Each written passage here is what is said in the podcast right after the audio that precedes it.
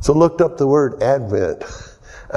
you know, I was never a Catholic. We never did. They don't do Advent in Baptist church. I don't even know why Pastor Moran was talking about it. you know, and uh, that's for uh, some of the more, you know, uh, not common, um, more denominational type churches. Yet we always do something. Didn't we have an Advent uh, calendar or something? You know, and so it's it's like people celebrated that probably knew more about it than I did or do. But I did look up the word, and it's a pretty cool word. And it uh, it said something about uh, the introduction of a dignitary, of a great dignitary, of a coming king or something. You know. And it's that introduction that said something about sometimes that was a mystery before. In other words, it was a secret before. So it's like an announcement, a proclamation of the king coming, coming king, when it never been, they didn't know that the king was coming. And so we have the king that's coming is Jesus. So that's my Christmas message. I have um, experienced a few things in the Lord, and um, some people get scared by my talking about it, and some. And that was one reason I, I thought I was going to get away with mentioning it, and then somebody asked me a question, and I was like, I better not plead the fifth. So I better just tell them and they ought to know everything. And so I said, I've been having this, and there are reasons behind my being driven towards this. But I've been having this time of prayer with the Lord. And I've been going in the Word because without faith it's impossible to please God. But he that comes to God must believe that he is and that he is a rewarder of them that diligently seek him. That's hebrews 11.6 and that's interesting because if you understand what he's saying there is a rewarder he's a rewarder of them that you, you know what the reward is? Him. He's the reward. It kind of gives you a clue there when he says them that diligent seek him diligently seek Him. You see, if you seek me, you shall find me in several areas of the scripture, especially Jeremiah. And so by faith, I have believed in the word a number of scriptures I would apply. First, one of the first ones was, if you are a Christian, you have been raised together with Christ, and you are seated in Him in heavenly places. And so, I believe that I am. Is there more? Well, I believe the scriptures talk about more. I talk about how that there's an entrance through Christ. Whosoever should call on the name of the Lord shall be saved. The name of the Lord is an entrance into the presence of Almighty God. Whosoever confesses that Jesus is the Lord and believe that God has raised him from the dead shall be saved. And says, whosoever calls on the name of the Lord. So I would call on the name of the Lord. It says in, in, in Hebrews that Jesus is our high priest. In Hebrews, the fourth chapter, towards the end, it talks about because he is our high priest who is touched with the feelings of our infirmities. He not only bore our sins on the cross, but he is touched with the feelings of our infirmities. When I was at Bethel, uh, a man came over to prophesy over me. That was out in California at a conference, Bethel Church a man came over to me And he's strong like Kermit is, you know. He's holding my arms, and I thought he was just going to completely lift me up off. We were both in, sitting. And he had to have an interpreter because he was a German. There were 27 countries that were part of this Bethel.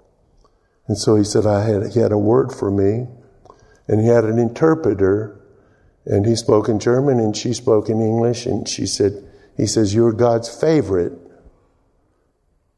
And my first inclination was to judge that word that that can't be. Because God has no favorites. He has no respecter of persons. While at the same time, I was feeling like I had just been lifted up into the heavenlies. I wanted to believe that, but I couldn't because the scriptures says he's no respecter of persons. And so I continued to pursue with my journey with the Lord. And in the pursuit, I found out something that we are all his favorites. Each and every believer is his favorite. I think I shared with you, I don't remember, uh, last week or week before, how one time I was in the presence of the Lord talking, and anybody can do this. You know, uh, you just believe. I was in the presence of the Lord, and it was especially wonderful. And I wanted to know Him, as Paul says, that I may know Him and the power of His resurrection. And I was being kind of silly, and I asked him if God had a favorite color. And uh, he kind of like stared at me. And I said, Do you have a favorite color? Do you have a favorite song? And I went through a list of about eight things. Halfway through, he says, Where are you going with this? As if God doesn't know everything, you know. And I said, I just want to get to know you better. And I, I know it's small talk, but I just want to know everything about you. And then he says, Well, okay, I do. I have a favorite color. I have a favorite song. And he goes down all the way the list. And I was like, could have blown me over with a feather like that because I didn't think God would have a favorite color. He is every color. He is light. He, light has every color in it. And so he says to me, I do have a favorite color. And I ask him, I said, Well, what is it? And he says, It's you. And at that time, I almost completely lost it. And he went on to say, You're my favorite color, Don. You're my favorite song. You're my favorite. All the way down. I even had cars in there. Like, do you have a favorite car? He says, you're, you're my favorite car. And I was so taken back, I didn't know what to do. And he says, Every one of my children are my favorites. Every one of my children is my favorite. You are God's favorite song. You are God's favorite color. And then he went on to say, I'm not doing anything else. You're, you're all I'm doing. You, you're it. I'm not doing anything else but you. That's why it says in Psalm 139, he has thoughts toward us. In Jeremiah 29, says, beautiful thoughts, good thoughts. But he has thoughts that are, cannot be counted, or like the sands and the stars, and it's cannot, good thoughts toward you. God is thinking about you every second of every minute of every hour of every day of every week.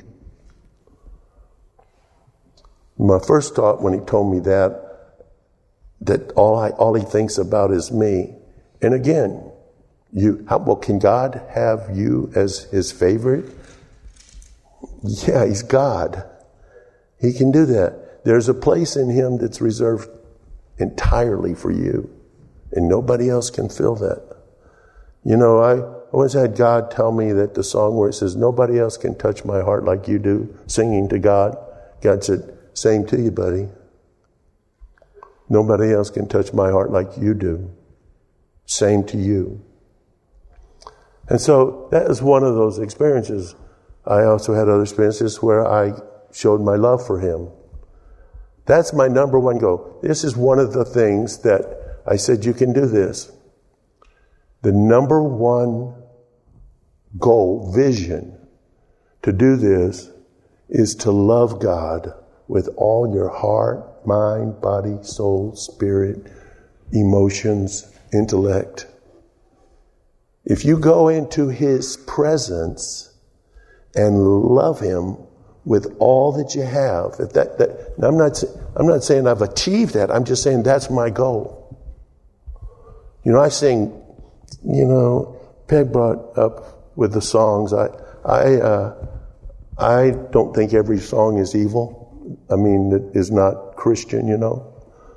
And uh, think ones that, uh, even ones that, well, I don't, I don't like songs that I, I know are evil, but even love songs, I'll just change them up for myself, and I do that, you know.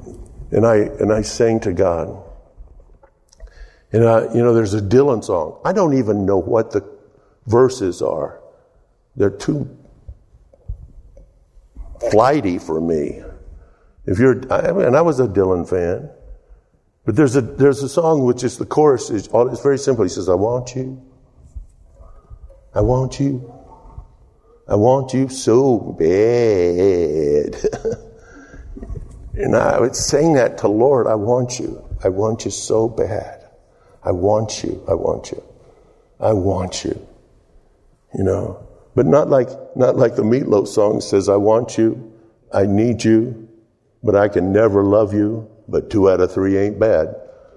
Oh my goodness, what a horrible song. Can you imagine that? I want you, I need you, but I'll never love you. But two out of three ain't bad. No, well, it ain't good enough for God, I'll tell you that much. I want Him, I need Him, and I love Him with all my heart. That is what my purpose is, is to go into His presence and love Him, worship Him. It says to come into His presence with humility. Humble yourself in the sight of the Lord and He will exalt you. So you don't go in there flashing around, you know, in the presence of the Lord. You're not going to make it in there. You go into the presence of the Lord with humility.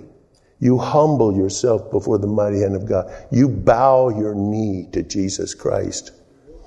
That's what he says someday.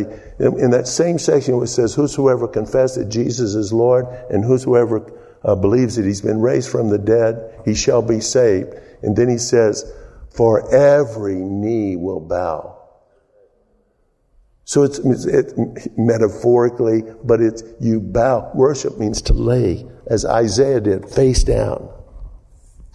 So you bow your knee and you confess the lordship of Jesus Christ and you say, the name of the Lord is a strong tower and I want to run into it and find safety. I want to go into his presence. I hunger for that. I starve for that. I want it more than anything else. And I can tell you that for me, and this, it, uh, I'm not, you, you have your own experience with the Lord. Maybe you've had this. But the psalmist says, Whom have I in heaven but you, O Lord? And being with you, I desire nothing on earth. Nothing on earth. This kind of experience for me is when you're in His presence, nothing else matters. You don't, you think that the, all the riches that this world can give you is not worth one minute in the presence of the Lord. One minute is worth more than all this world can give you.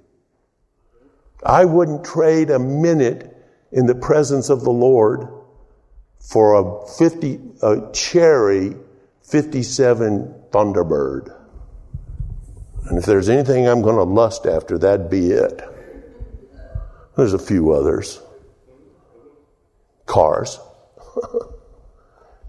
so you go into the presence, and when you're in those presence, it's like, you know, now I understand other people have died and gone to heaven and saw how beautiful it was and said, I want to stay. That's not my experience. My experience is I can't take my eyes off of Jesus. I don't even know what heaven looks like. My experience is that I can't take my eyes off my Heavenly Father. And I told my Father, my Father in heaven, I said, if I die and I go to heaven, talking about some beautiful place, and I don't have you, I don't want it. All, you can talk about the 12 pearls of the gates that are 12 pearls and the gold that is transparent, so pure you can see through it, and all these other beautiful things about heaven. If I don't have the presence of the Lord, I don't even want it. I want you. I don't want your heaven. Now, you understand what I'm saying? I do want to go, to, I want to be in heaven, but I don't want it without Him. The psalmist said, Seek ye my face. I sought his face and I touched him. Other protocols. You come in by the blood of Jesus Christ. You know, we have a high priest that's touched with our feeling of our infirmities that intercedes on our behalf. Therefore, with Jesus as our high priest, we can boldly come into the Holy of Holies and find grace to help in time of need. Hebrews 4:16. Another place, the other place in Hebrews where it says you can come in boldly into the presence of God by the blood of Jesus Christ. Not by the blood of goats and calves, but by his own blood. Some of the blood, some of the animals were burned. It was called a burnt offering. David said when he had sinned with Bathsheba, he said to God, Purge me with hyssop. Purge means with fire. When you receive the Holy Ghost and fire, that was a purging through Jesus Christ because that's where he went. He was burned with your sin. And so we go before his presence boldly, not proud, pridefully boldly because my faith and trust is in Jesus' precious blood. But because I've been washed in the blood, I have a garment, a royal garment. It says in First, uh, First Peter 2 9, it says, We are a holy nation. A peculiar people means a, a people of his own. A royal priesthood. Word royally means kingly. We have kingly garments and it's white as snow. And because we are wearing kingly garments, we can be, have the, the scepter. Talks about that in Hebrews. The scepter of thy, comes from Psalms. The scepter of thy kingdom is the right scepter. Because thou lovest righteousness and hatest wickedness. Therefore God, even thy God, has humbled thee and brought thee before him with the scepter of righteousness. It actually says what Jesus is talking about what Jesus did for us. So he's, he was made sin that knew no sin with my sin. That I am made the righteousness of God in him. You know the verse of scripture, the Lord's Prayer. I, I just learned something. You can learn listen, I, I it's like it.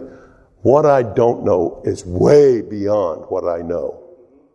But I know whom I have believed, and I am persuaded that he is able to keep my commitment unto him against that day. So, you know, the, the, the robes of righteousness are royal robes because I've been washed in the blood. Are you washed? Do you believe it? Do you believe that you have been made the righteousness of God in Him? You know, my, one of my absolute favorite scriptures is uh, 2 Timothy 1 9, and it says how God has saved us. He saved us first. Called us, called us second. Not with a holy calling. Not according to our works, thank God not according to our works, but according to his grace and purpose. Now I'm going to get to it. Grace and purpose. which was given to us, all of that, saved you, called you, grace, purpose, was given to you before the world was created. I have, I am the righteousness of God in Christ Jesus. And I have the right, well, maybe that's not the right word. You don't seek your rights. I don't go in God looking for something. Go into presence of You can, but your initial purpose, that first purpose where it says we have a holy uh, purpose that was given to us before the world began, that purpose is to love God with all your heart, mind, body, soul, and spirit. In the Old Testament, that's said three times. That's the first commandment. And it also says, in one say, it says to serve God. So you go in there to serve Him, not for Him to serve you. Oh, He will. He says, has he, he that spared not his own son, but delivered him up for us all, how shall he not with him freely give us all things? But the first thing is, is to love him. That's my purpose in life. You were created by God to love him with all your heart, mind, body, soul, emotions, intellect, thinking, thoughts. That's what you, that's what God made you for. And I, have been, for many times, I have to admit that I was not living that experience. And then he says, love your neighbor as yourself, which means you're going to come back. But you can't love your neighbor as much as you love God. You can't love them more. And you can't even love them equal to what you love God. If you, you know, in order to love your neighbor, you have to love them with the love of God. You cannot love your neighbor in a way that you don't know. You, Paul says that I may know him. See, God, want, God wants you to know him. You can know him from studying his word. This may be a dangerous thing to play with because I'll tell you, you need to know His Word. You need to know His Word. You need to know what is right and what is not right. And you go into His presence to get to know Him. You cannot love, I can't love you with the way Adam loves you unless I know Him. And then be conformed to the image of His Son. Hello? So I'm going to get sent back. Not particularly, that's the party, the hardest part for me is like, I don't want to go back. You know. And it's not because heaven's so great and this is so bad. No, it's because I don't want to love you. I'm getting there though. Okay, now I have had several experiences with this, with in, in the presence of the Lord. One of the things that's happened to me as I get into the presence of the Lord, and, you know, my memories come back to me like amazing. And He begins to show me every time I hurt somebody. Now, He's not condemning me. You know what it says, therefore there is no, now no condemnation to them that are in Christ Jesus. You know what that word condemnation means? Damnable. It means damned to hell. There certainly is godly conviction and there certainly is godly sorrow. Godly sorrow worketh repentance. And I start getting a, a myriad, a, a, a flashing of people that I have hurt. And most of them, I can, it can't be undone. I can never find, I don't even know where they are. I don't even know the names of some of them. Then I start praying for them. Lord, heal them. Heal the hurt that I've caused. I've already gone through, you know, the Bible says, Jesus said in the Sermon on the Mountain, in the Lord's Prayer, if you forgive not men their trespasses, Forgive us as we trespass against men. You can't, you can't do what I'm talking about if you have aught against anybody. That's not saying, I'm not saying you're not saved. I'm just saying it, it cripples you from going in there. God isn't crippling you. Your sin is, if you have unforgiveness in your heart, first of all, you don't understand the love of God at all. Because what you've been forgiven is way beyond anything somebody else has forgiven that has done to you. It's, it, it, it just, it's, when you begin to know God, you just, you can't keep from forgiving people. I mean, you don't even have a, a temptation. Then you, then you start, it's not enough to forgive somebody when they've hurt you. You got to pray for them too. You got to pray, God, heal them. That's another thing. You can't go into the presence of God. If I regard iniquity in my heart, Psalm 66, 18, if I regard iniquity in my heart, the Lord will not hear me. Again, mainly because it's not like getting upset with me, it's just that I'm crippling myself. Now, another thing that I had learned is you'll never understand how great God's love is until you understand how great His anger is. You know, I remember, and I've shared this, Tim Keller said that he had trouble believing in hell. Me too. It's hard to imagine anybody burning in hell. And the only reason I accept it is because it's in the Word. And I'm not going to contradict or not believe the Word. But a friend, a mentor of Tim Keller says, until you understand the, the, the reality of hell, you'll never understand the level of God's love for you. And I, even then, I had a little trouble with it. How's that understanding God's love? And then I realized when I said, I had this experience with the Lord, and I was studying stuff, and that has some effect on you. And you know, I want to tell you, it's just like when I have it, it it's sometimes like dreams I want to say visions because Pastor Norm, we was with Pastor Bruce McCardle, and uh, Norm said he has visions. I said, That's not fair. I have dreams.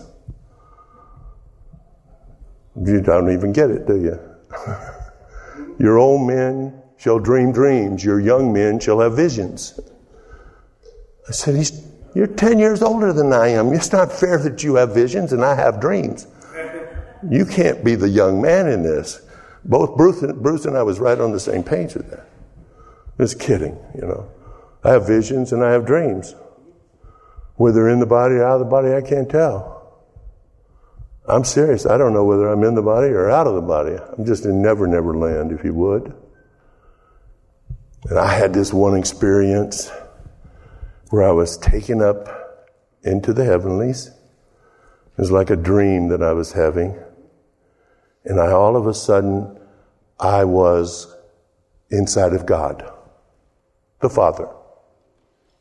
And then I would be inside the Son.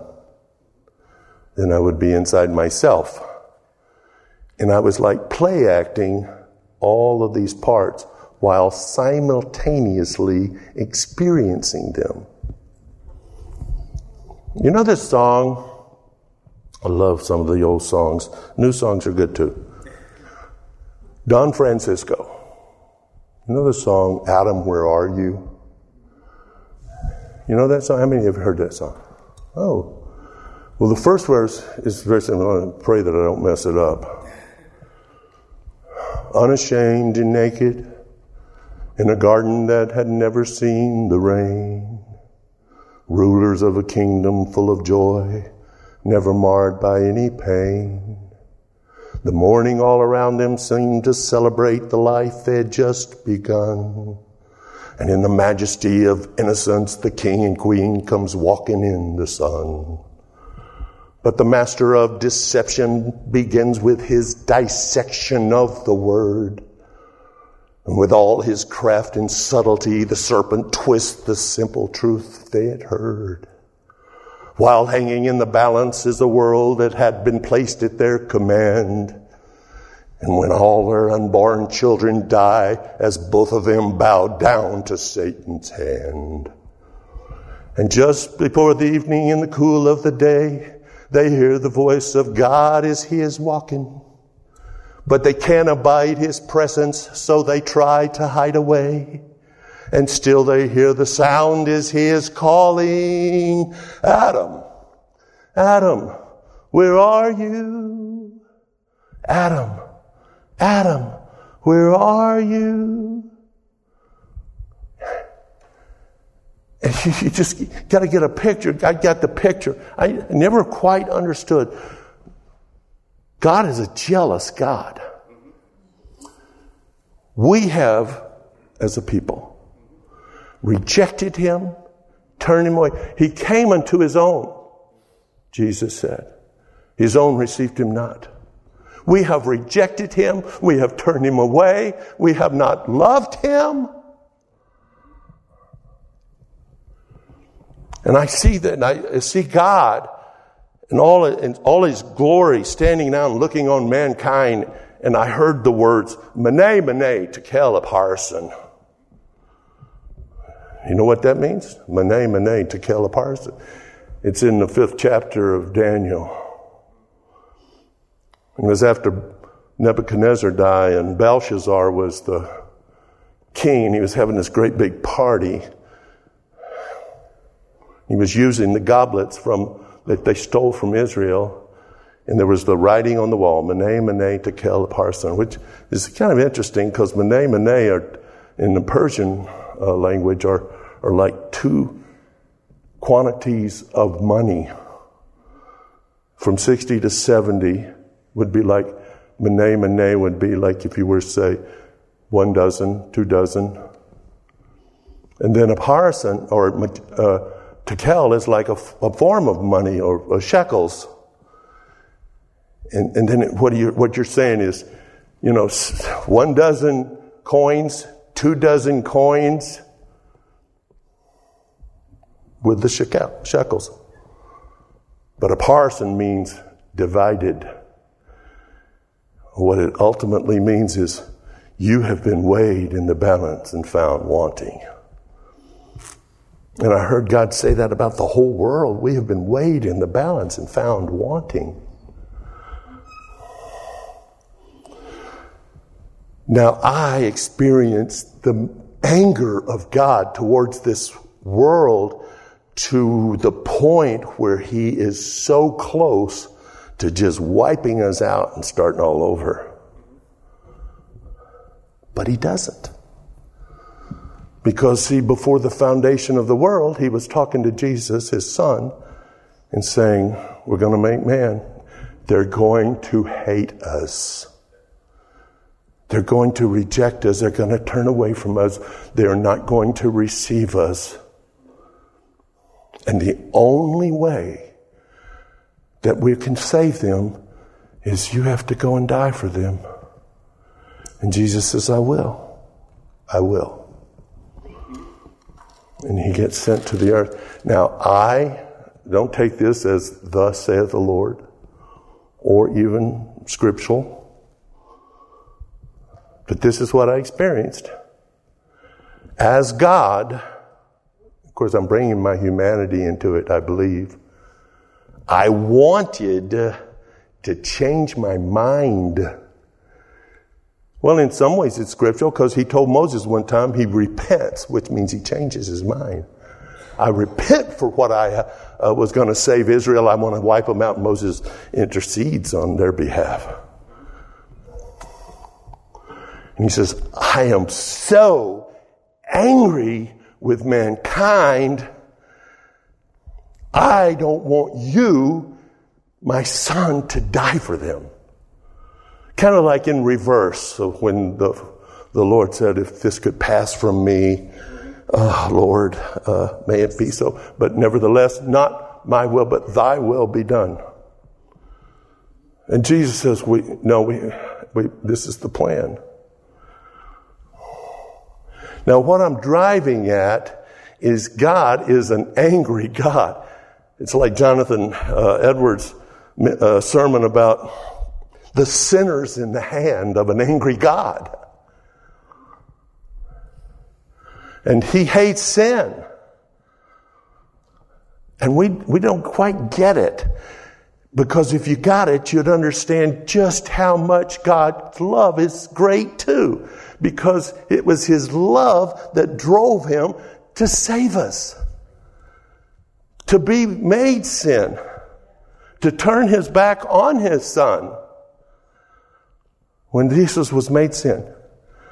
So if you're getting kind of scary, if it's getting too scary for you, just think God, uh, the Father, very angry God, pours out all his anger on his son. Ooh, wow. Wow. That's what God's done for me. How, how could I not love Him for that? Somebody ran into uh, a fire and pulled your, you or one of your children out and saved them. Would you love them? That's nothing compared to what God has done for us. Nothing. Do you understand? And I saw this battling going on, and I experienced the anger of God, and then I saw the love of God.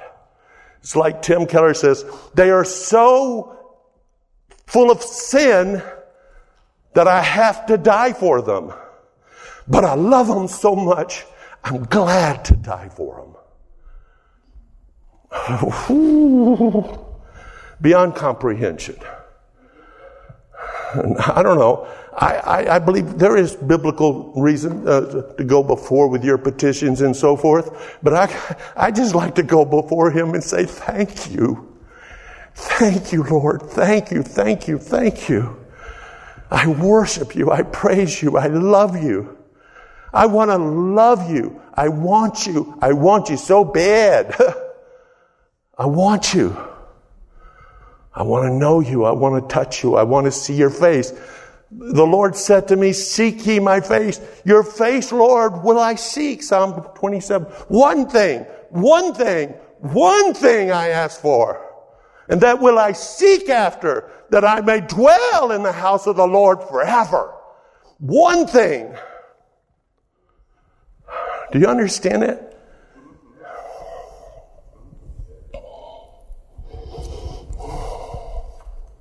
Let's pray. Thank you, Lord. I thank you so much that you love us so much.